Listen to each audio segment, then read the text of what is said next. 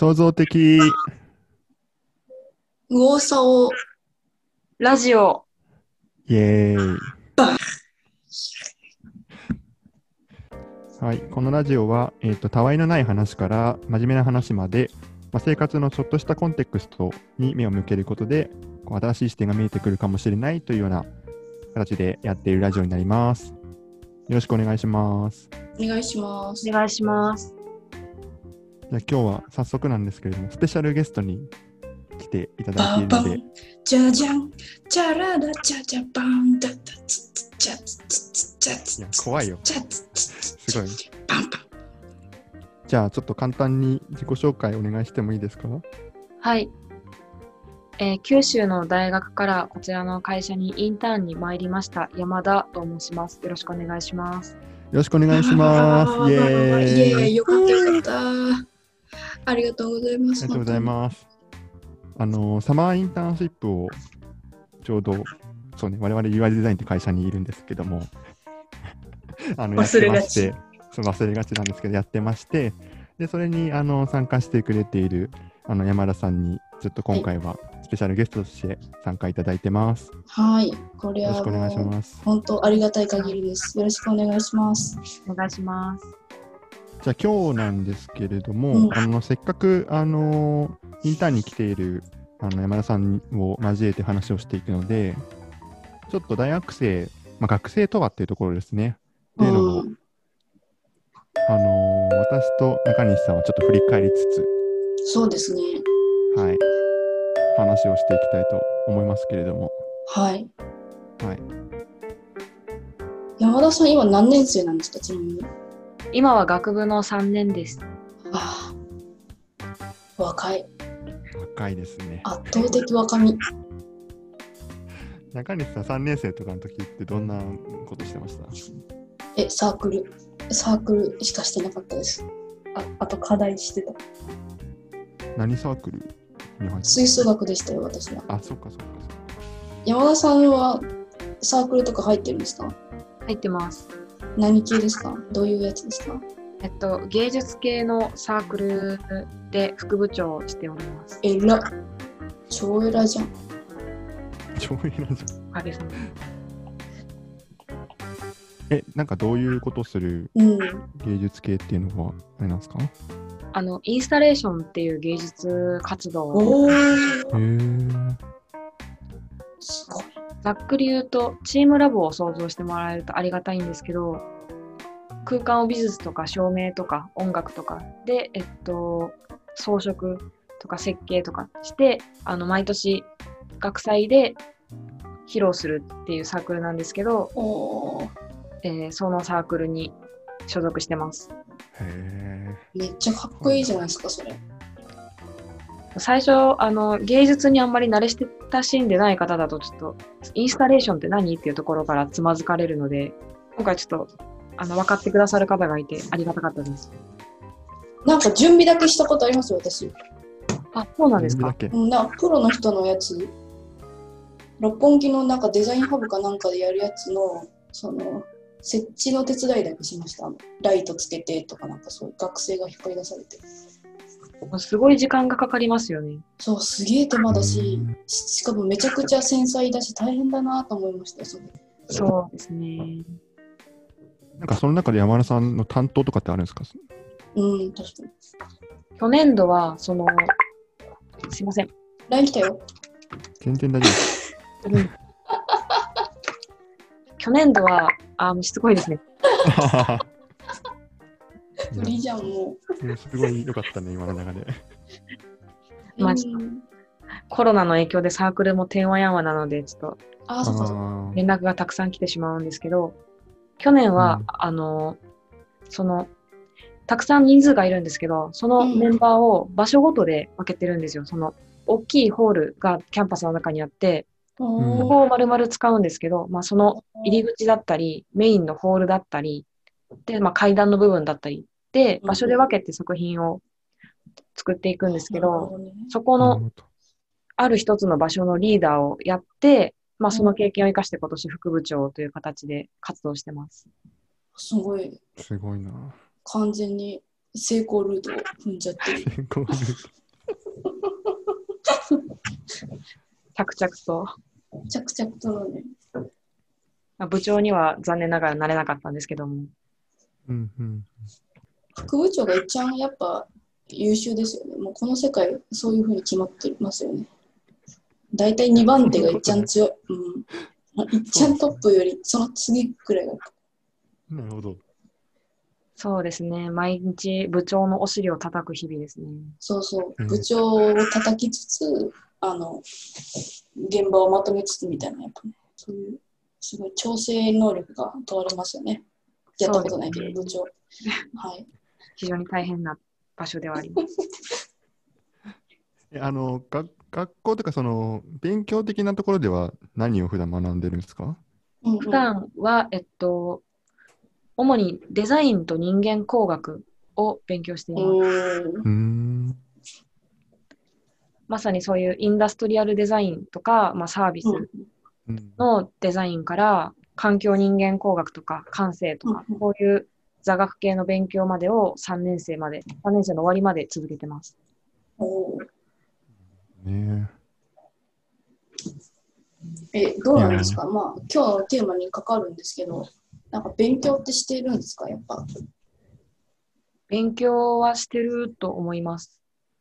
ただ、その勉強っていうのが、例えばその先生から問題を与えられて、うんうん参考書を見ながら解いて、えっと、を繰り返す、その受験勉強のような勉強ではないなとは思ってます。うん。え、どういう感じなんですか？その今やってるのは。まあ例えば、その、インダストリアルデザインに関しても、その、うん。本当に企業でプロダクトを作ってた人から、その編集者として活躍してた先生も多様で、そのある課題に対して、先生がこういうアプローチで解決してほしいみたいなことを授業でその説明してもらって、うんこの方法にのっとって自分なりに課題を設定して解あの解決するプロセスまでを作って先生とかみんなの前で発表するっていう感じです。やっぱまあこのコロナでなかなかこうオンラインでの授業みたいなのが増えてるのかなってまあ想像するんですけど、その辺ってうまくやってる感じなんですか？そうですね。特にデザインの先生だと、まあ、逆にこの状況だからできることをやろうみたいな感じで、ちょっと授業を例年と変えたりして、はあはあはへえ。面白い授業が結構あったりして楽しいです。あはあ楽しいんだったらいいですね。はいうんうん。前向きな感じの。なんか、私も結構学生の時に、なんか企業の人が来て、なんか授業してくれるみたいなやつあって、めっちゃグループワークとか、なんかプレゼントとかするみたいなやつあって、なんか結構私はそれがあんま、なんか楽しいっちゃ楽しいんだけど、あ結構腹立つことも多くて、なんかその、企業あるあるみたいなことをめっちゃ押し付けられる感じっていうか。いやそれはまあ大企業だったらそうだけどここは大学だし学生だし許してよ許してよっていうかそそこをさせるみたいなことを逆にねなんていうかアカデミックと実務のギャップっていうか今ここここまで学生のうちにやんなきゃいけないのかなみたいなことを逆に思ったこともあったりしたんですけど山田さん的になんかそこに対してなんか不満とかあったりするんですか？そうですね。うちの学校は結構、うち、あの、外にから人が来るってことがあんまりないので。先生がのびのびと授業をしてるイメージはあるんですけど、一度、その、まあ、実際に現場で働いてる方を招いて、その現場の課題を解決しようっていう授業があって、まあ、いつもだったら、その先生が最後提案したものに対して、まあ、こういう点が良かったね、みたいな感じで結構肯定的に捉えてくれたりとか、うんうんそのアイディアが、あの、まあ、アイディアそのものを評価してもらえるんですけど、ただその現場の方がいらっしゃったときは、現場でこれは通用しないの一点張りで、なるほどね。実用性が求められるみたいな。そうですね。何なんだろうね。現場のな何に触れてんだよって思思い思いません？そういう時な何がダメなのみたいな。そうですね、なんか、なんか現場に行ったらこの思惑はもっと変わると思うみたいな。みんなきょとんとして授業終わっちゃったっていう。ああ、やっぱそういうこと、どこでもあるんですね。やっぱよかったです。いや、もう全然僕はデザイン系の学校じゃなかったんで、まあ。まあ、デザイン系の学校じゃなかったんでというか、あれですね、もっとゆるゆるとやってましたね、なんか聞いてると。え、どんな感じなんですか、授業って？授業でも僕出てたの、それこそなんか貿易論とか、東南アジア地域経済論みたいなやつとかがなんかあって、なんか本当レジュメを説明されて、うんうんうん。うん、なんかぼ、まあ、貿易系だったらこういうふうに計算するんだよみたいなとかをちょっとやりながら、本当に、なんていうかテス、やっぱテストのためにとか、レポートを書くためにみたいな感じの授業だったから、やうんっぱなんか出席表とかそういうのとか気にしたりとか、うんそれぐらいな感じで、あんまりこう授業となんかその仕事とか。っていうのがあまり結びつかない感じでは、ああ、なるほど。うんなんかちょっとあったかな。結構座学なんですか？なんか言って聞くみたいな感じ？うん。ゼミとかはやっぱりもっとディスカッションしたりとか、うん学生視点でいろいろリサーチしたりとかっていう感じではあったんですけど、山田さんはそういうゼミとかっていうか研究室なのかな？なんかそういうのは入ってるんですか？うちの学校は4年からゼミなので、まだ。あああ、そうなんだ。でもなんか就活とかと被ってきそうで、なんか大変そうそうな。ですね。うん、何を研究してますかっていう質問に対して何も答えられない。こ まだこれからですみたいな。れからです。それはあのなんかそ卒展とかそういうものに向けてみたいな感じになってくる。そうですね。4デザイン系年から追い込みって感じがします。あー就活とかって今学生さんってどどういうじなんかどういうようなこうタイムスパンというか時間軸で進んでいくような感じなんですか？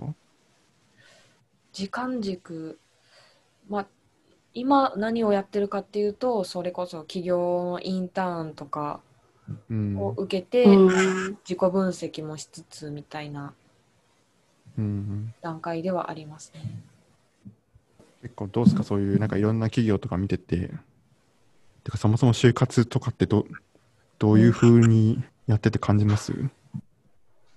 やっぱりその外の世界にはいろんな人がいてもう企業によっては全然違うんだなってことを痛感させられますね。うん そうなんだ。本当に会社によってはもうイケイケどんどんのところもああるしうんもうそれもう人もすごく積極的というか、うんうんまあ、活発な人がいるんだなということうを身をもって体験してます。あの有名企業のインターンとかあのオンラインのワンデーを1回受けたんですけどうん。もうそうですねなんか就活慣れをしてるというか そういうイケイケの人がたくさん集まっててすごく怖かったですね。圧に押されちゃうっていうイメージがあります圧。圧ですね。いやでもなんか俺もグループグループ面談グループディスカッション的なやつすげえ嫌だったな。あやっぱそういうのあるんですか？うん。あったよなんか俺一個覚えてるのはなんかなんか生活雑貨系をなんか売ってるようなところとかに受けに行って結構女性の割合が多くてはいはいはい。4人グループだったんだけど3人女性で。なんか面接官も女性面接官っていうか見てる人も女性で俺一人男性みたいになって。ちょっとはぶられたもんなんかはぶられた。なんか課題のテーマもちょっとあの化粧品的な感じの。ものが出て俺もよくわからないし確かにそうですね。なんかすごい女子で盛り上がってあ、それちょっと嫌だな。確かに。そうそうなんとなくわかります。でもなんかそういう就活の場所って黙ったら負けというかうん、あ沈黙は死を意味するので、いや、そうよね。なんなんでもいいから喋ろうみたいな感じで喋らないと置いていかれちゃうって感じですね。あ、おーなんか怖い、怖い世界というか、中西さん、うん。そういうのなかったの？なんかそんなガチンコのやつ、そう考えるとあんまなかったですね。なんか楽しくやってました、普通に。私だけだったかもしれないですけど、そのテンション。いえ、楽しいみたいな感じ。評価とか気にせず、うわ、涼しい、人によるわ。高いビルだ、うわーみたいな、なんかそんな感じ。なんか懐かしいですね、そう思うと。うんなんか就活してた時って、なんかやっぱスーツ着なんかみんな着てて、あ、そうそうそう。スーツとかね、もうな何これみたいな。そうそう。もうちょっとでも引きちぎりそうでしたよね。あまりに嫌で。なんかスーツ着てる俺ダメみたいななんかあったもん。ああ、なんかもう染まってるよみたいな、なんかそういう。そう、なんか、ああ、歯車になっていくんだな、みたいな諦め感ある。スーツとかってか、今って面談とかってどういう感じになるんですか？そのスーツっていうか清掃して、一応カメラ映すみたいな感じ？そうですね、一応白いシャツを上だけ羽織ってカメラの前に立つって感じですね。なかなかでも雰囲気とかも分かりづらいですよね、そうすると。そうですね。思い出してきましたけど、うん。結構スーツ着てこいって言われたことの方が、なんか迷わなくてよくて、スーツじゃなくていいんで、なんかでもちょっとビジカジ的なので着てくださいみたいな。悩みますここまでね。OK なんだろうみたいな。派手な格好はやめてくださいと。えー、みたいな。髪の毛黒じゃないといけないかな。どこまで OK かわかんないから。結局みんな黒いパンプスに白いトップスに黒のスカートで。トートバッグなんですよね。そう、だから、いや、結局それだったらそう書けよって思うんだよね。あそういう意味でスーツは、スーツは悩まなくていい、いいから楽っていうのはありましたね。はいはいはい。UIZ の時ってどうだったっけな？なんかそういうのあったかな？なんか俺、その就活、やっぱ夏じゃないですか。うん。だからすげえ汗かいてたのは覚えてる。あのなんか、すごい汗かいてたよな、お前って言わ入社してからも言われたし、汗の印象がすごい大きい。汗の印象がすごい。なんかでもうちも、一昨年ぐらい、去年？一昨年ぐらいか、面接も何でもいい服になったらしいあ、。そうなんだ。うん。でもその服って本当に何でもいいんですかね？結局白いトップスに紺のスカートにパンあそうそうみたいなそう思ってたんだけど、一発目で今入ってるあの松本くんって子がガチで自由な服を着てきてたから安心したよ私は。なんかめちゃくちゃいかついスニーカーとか、なんかめ、しかも彼めちゃくちゃ体格いいからめっちゃガシーみたいななんか黒々した T シャツとか着てきてて、え、何みたいな。めっちゃレスラーみたいな迫力ある人来たんだけどみたいな感じだったから。なんか、あ、これはいい世界線だなと思います。まあでも気使ったらうんどうなんだろうわかんないですね。はいその。辺はう。ん。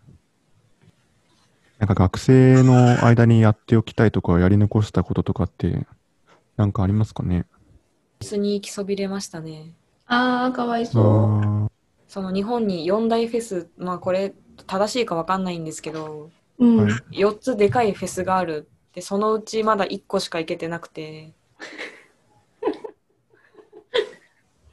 残り3つ来年で回らないといけないのしんどいなって思ってますまだ社会人あるよ。大丈夫、大丈夫。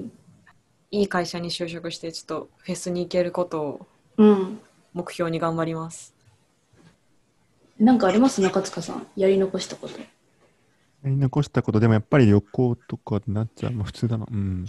あ人付き合いっていうか、その、ビジネス関係ないとかうん。いう人のつながりとかはもう少し、なんかあったかなとかっていうのを思っちゃう。え、友達多いキャラだっただったじゃないですか。全いやいやいや、然前俺友回ぐらい達。多いキャラじゃないですよ、別に。まあでも学生終わっちゃうと確かに友達とか作りづらくなりますよね、一気に。なんとなく敬語になっちゃったりするし。うん。なんか新しいコミュニティ、なんか結構難しくない？あ難しいです。そう、なんかイベントとかさ、なんかたまたまポットででなんか一人二人知り合いになりましたとか全然あるけど、うん。じゃあなんかちょっと時間空けてご飯行きますか？とか、なんかそんこまではならない。そうそう。しかもちょっと怪しまれるみたいな。変に誘うと。え、何この人？みたいな。なんかやっぱそういう、良くも悪くもでもなん、なんとか大学の人とかそういうのがあったのかな？だあー、あるんですかね。まあ、あるか。っていきなり全く知らない人から UI デザインって言われてもよくわかんないもんね。マジ怪しいですよね。UI デザイン怪しいって、会社名的に。うん。入る前からずっと思ってたけど入っちゃったから。怪しいと思い続けながら。いまだにちょっとは思ってますね。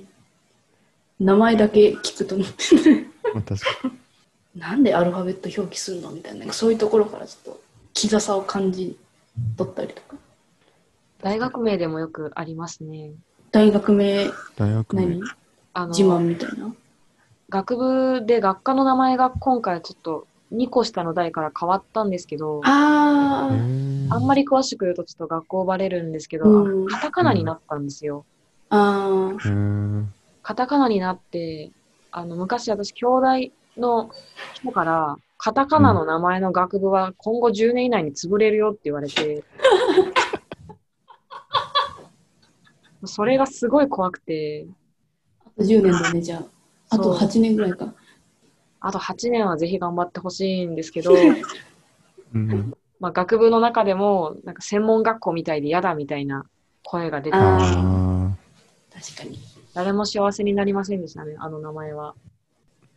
あでも私も出身校、出身大学のあの、学部の名前、なんかちょっと後で変わって、なんか単純に長さが2倍ぐらいになってて、すげえ受けちゃいましたね。あ、長くなりますね、カタカナだそうそとう。なんかよくわかんないけど、あの、何々学部とか、かじゃなくて、なんか、ふとか使うんですよね。あふなんちゃら学部、なんちゃら。なんだっけなんちゃらコースみたいな、なんかそのあ、そんな感じです。そう、言い方を変えるっていう。意味あんのかなってあ、でも俺、それで言うとさ、なんかちょっとこれ言う、なんか言うとあれだけどさ、俺の所属は、小学部小学科の、なんかグローバルビジネスコースっていう、怪怪しい。怪しい。怪しい。どってちも怪しい。グローバルも怪しいし、ビジネスも怪しい。怪しいでしょ。うん。そうなんか、本当理系のガチンコのなんか、物理とか学んでるとか、数学やってるとか、ああいう超古典的な勉強してる人からしたら、何なのあいつらって、まあ、思われるんだろうなって、なんかちょっといつも思ってたんですけどね。自分たちですら思ってますもんね。うん。なんか、なんか変な、もう持ち歩いてるし。いつもなんか、すげえでかいバッグ持ってなんか、模型持ってなんか、怪しいよなみたいな。頭悪そうだなーって思われてるんだろうななんか変な服着てんなみたいな。チャラチャラしてんなみたいそうなんだ。デザイン系の学生が入った校舎は必ず汚れるっていうジンクスがありますからね。逆に、だから俺普通の文系のその小学部だったんで、なんかやっぱ飲んでるイメージとかすごい、ああのー思われてそうだなとかってすごい思ってた。飲んでるとか、あ、遊んでるってことですか？そうそうそうそうそう。飲みさーみたいなさ、なんかなかった。はいはい。あ、でも確かにあったかも。小学部がなかったんであれですけど、あの、うん教育学部とか、あと文系の学部の人たちは、なんか授業出ずにバイトして飲んでサークルしてみたいな日々を過ごしてるっていう幻想を抱いてましたね、ずっと。うんそのどこかの大学の経営学部が陽キャしかいないから、経営学部って言われてました。そう、経営学部ってなんであんな怪しいんだろうね。ずっと思ってる。経済はまだわかるんですけど、経営になった途端、急にうさんくささが増しますね。そう。そうなんだ。えしかもそれ、で、賞は、うーん、資格取ってるイメージがあります、昭和。あ小あ。あえ、取りました？資格。ー簿記、簿記取った簿記。あ、僕取りました。うん。確かに会計士系の人たちが何人かやっぱいるいるから、あかもね。うん。上り詰めるとそういう系に行くんですね。そうそうそうそう、上り詰めると。経営とかの学部でこう上り詰めると何になるんでしょうね。経営者ですかね。経営者なのかな MBA みたいな。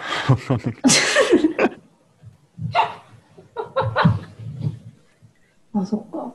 なんかコンサルとかになるのかなうん。事業立ち上げますとか。あその辺がうさんくさい感じがするのかな中身がなさそうなイメージがありますね。あ、そう、喋りがうまいイメージあるんだよね。はい。あとちょっとなんか、すごい偏見だけど、めっちゃ髪の毛をこう後ろにこう、なんていうのバックスとかでこう、ベタベタに固めて、えーみたいなこう、なんかいや、もう、デコだったりオールバック強いですね。オールバックでこうべったりして一るイメージ。部一部、ほんとそれ一部、イメージよ、イメージ。もう多様ですね、大学生は。意外と他の学部のことって全然知らないですもんね。いまだにイメージで語る語ってますもんね。知らないですね。うん。でも逆にその今学校でデザインとか学んでてうん。新しいこういうびあのー仕組みを提案しますみたいなはい。